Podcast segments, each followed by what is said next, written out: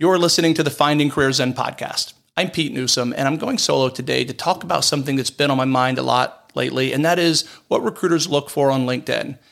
I've been on LinkedIn a lot lately, more so than I have in the recent past, and a couple of things have jumped out at me. One is how many people are looking for jobs right now. I know I know the numbers, I see the math, I pay attention to what's going on in the market, but when I see how many applicants there are for each job, it really gives me a whole different perspective on what the job market's really like right now, and that is to say it's not good. The other thing I've noticed is that a lot of people have questions about what to do on LinkedIn, how to use it to give themselves the best opportunity to be found. And that's really what it's all about. So some quick stats on LinkedIn. It is a massive job network. Everyone knows that, but I'm not sure many realize how big it's become. Over 900 million active users right now, 58 million registered companies, 61 million people using it to look for jobs. That is a huge number and a lot of competition for any individual job seeker. My staffing business has been posting job openings lately on LinkedIn. And as I mentioned, I've been alarmed by some of the numbers that I've seen. Um, we'll have hundreds of applicants within a couple hours of a posting. And historically, I just haven't seen numbers like that. So you really need to uh, do your best, put your best foot forward on LinkedIn to stand out because there's so many other people trying to do the same. Now, here's the good news for any individual job seeker who really wants to maximize their vis- visibility. Most people aren't going to do all of those things that they should do. So if you're listening, please take advantage of these tips. Let's just get right to it recruiters want to look for people who are professional. You know, everyone has the opportunity to use their own social media platforms as they like, but it doesn't mean that's how they should, not in a professional setting. So if you have social media accounts and you want to do things that may be controversial or let's just say unprofessional, however you define that, consider not doing those things on LinkedIn. Use some of the more um, personal you know, social platforms that are out there because recruiters are looking on LinkedIn. They will look you up, even if they don't find you that way. They will check out your profile and get a feel for what you're all about. So start with a professional headshot. Don't clip anyone out of a picture if you can avoid it. It doesn't have to be professionally taken. It just has to be a professional appearance. So hopefully the difference between that is, is easy to understand. So put your best foot forward with your picture. The next thing is your headline recruiters are scanning. They have so many people. As I mentioned, 61 million people are using LinkedIn to find a job right now. So what is going to help you stand out? Well, it's it's a headline that the recruiter can see just like if you're in the checkout line looking at magazines, what's going to grab your attention? Newspapers have done it since those you know, they started um, being published. It's all about the headline. So, how you want to be found, what you want to be found for, you need to put that in there. Um, and you know, if it doesn't have to be, it doesn't have to be perfect in terms of coming up with something overly creative or you know, gimmicky. In fact, I would argue against that. You want it to be natural, but you want it to be clear and easy to understand. So start with that good headline before you fill out the rest of your profile. And then put your summary, put it in detail. Make it easy for the recruiters who are looking to understand who you are, what you're looking for, what you're all about.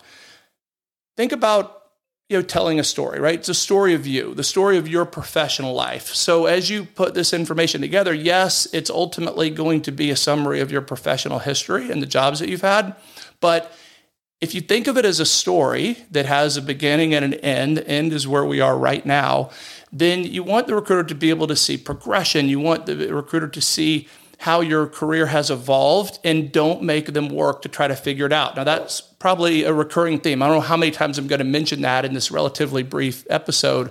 Uh, so if I do it a bunch of times, just know it's because it's important. When recruiters have to stop and guess, it's a really bad thing for the candidate. They won't do it. It is a reality. The recruiters don't want to have to figure out overlapping data. They don't want to figure out conflicting information between a resume and a LinkedIn profile. So I'll go ahead and say that now. Make sure that your resume and your profile on LinkedIn are similar. Now, it doesn't have to be exact, but it can't be contradictory. Okay. So showcase who you are. If you're passionate, if you're dedicated, if you're enthusiastic about whatever it is you're doing, let it come out in that summary.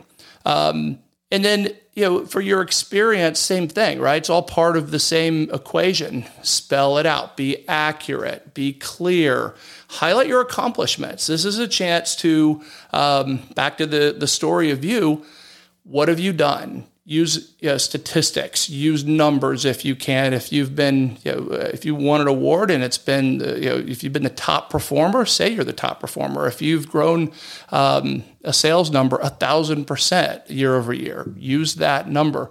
So the more you can spell out the specifics of what you've accomplished, the easier it is for you to stand out in the eyes of the recruiter who's going to be looking at it. Because again, they're trying to compare you and the moments that they're looking at your profile to everyone else in their candidate pool. And as we've established, those are really large numbers these days.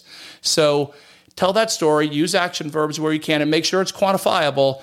Now, one thing you never want to do is exaggerate to a point where you can't back it up. So if it's on your profile, just like anything in a resume or anything you filled out in an application, you have to be able to defend it. So the easiest way to do that always be accurate, always be honest.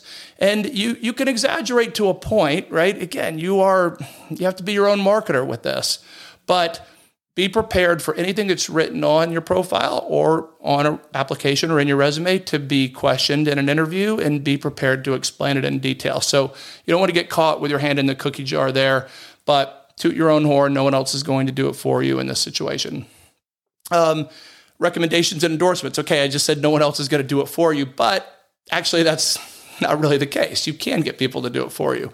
You can ask for recommendations. The more, the better. It's a section that some people disregard completely on LinkedIn, but it's an opportunity for you to have others telling your story as well and have um, those references sort of baked in right from the start on your profile when a recruiter uh, looks at you and encounters you for the first time. So ask for those references um, or recommendations rather and endorsements. Take advantage of that section of LinkedIn if you haven't already. Um, and then some of the other things you want to consider, th- those are the obvious, right? Your profile has to look good, your picture has to look good, your headline has to look good. You have to tell a clear and accurate and compelling story.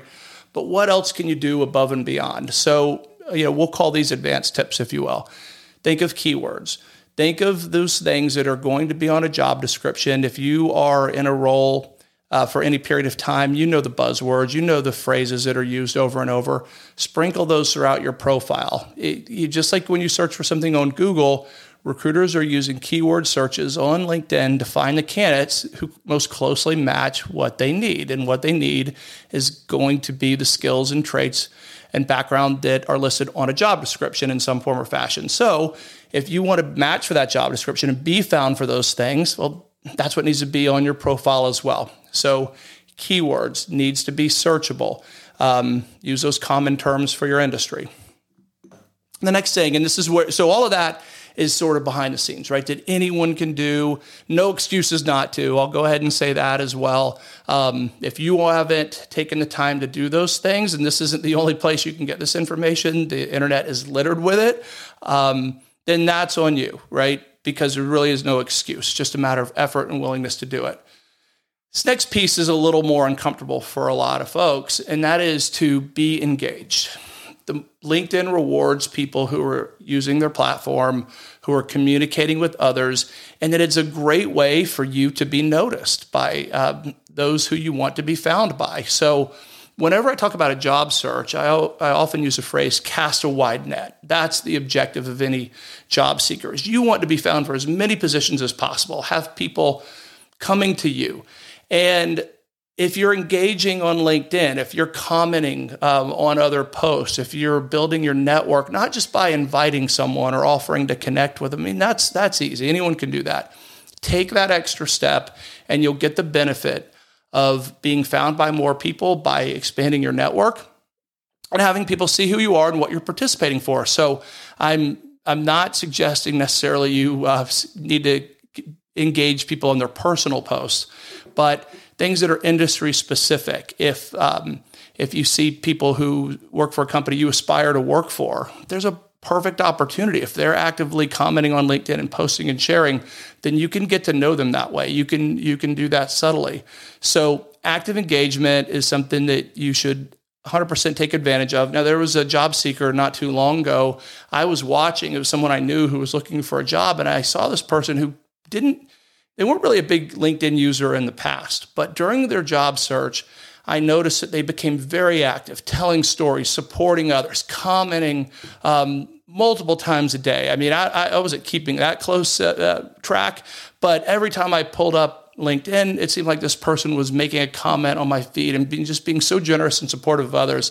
And it absolutely stood out. Now, I don't know if that's what helped her land a job in particular, but I wouldn't be surprised if it did because her interaction just shot her the, to the forefront of so many people's LinkedIn uh, page and it had to help her get more attention. And when someone is just being generous and helpful to others, people are w- going to want to be generous and helpful to them. And I as I said, I have to assume that that played a part in helping this person uh, secure what seems to be a really great job. So be engaged, be a participant on LinkedIn, not just a bystander, not an observer. Um, content creation. Now, this one is this one's a little you know next level of difficulty, right? Where I'm recommending that if you really want to stand out from the crowd, then you should consider creating your own original content. What story do you have to tell? Now, the earlier you are in your career, probably the more difficult that is to do. Uh, you may not feel qualified. You might, may not feel knowledgeable, that you don't have anything to say. Put those feelings aside, right? It, it is your opportunity, as now I think I'm saying for the third time, to toot your own horn. And you can do that by creating original content that will get you noticed. Now, it needs to be relevant, it needs to be on point for what it is you want to be found for and how you want to be thought of. But there's no um, there's no shortage of routes you can take to come up with ideas. AI has made that very simple for uh, a lot of us now uh, to take advantage of. If you if you need brainstorming ideas, get on ChatGPT. I'm not saying to use that for your content creation, but it's a great tool to use for ideas and uh, and tips. So you can see content that other people wrote. You can try to phrase rephrase it in your own words. You can try to add to it. You can build on it. If you have ideas that have been on your mind for some period of time, everyone has thoughts that um, are in their head. Put them on paper. Put them on video. And even if you don't want to publish it right away, go ahead and get your feet wet. Record yourself, just like I'm doing right now.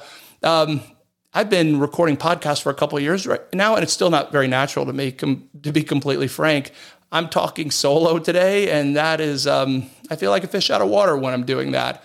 But I know the subject, I have the experience. I'm not, you know, trying to talk about something that I don't have knowledge of. That would be an entirely different deal. So if you have confidence that what you are sharing is accurate, or interesting to someone else. And by the way, if it's interesting to you, it probably is interesting to someone else. Just get on Reddit.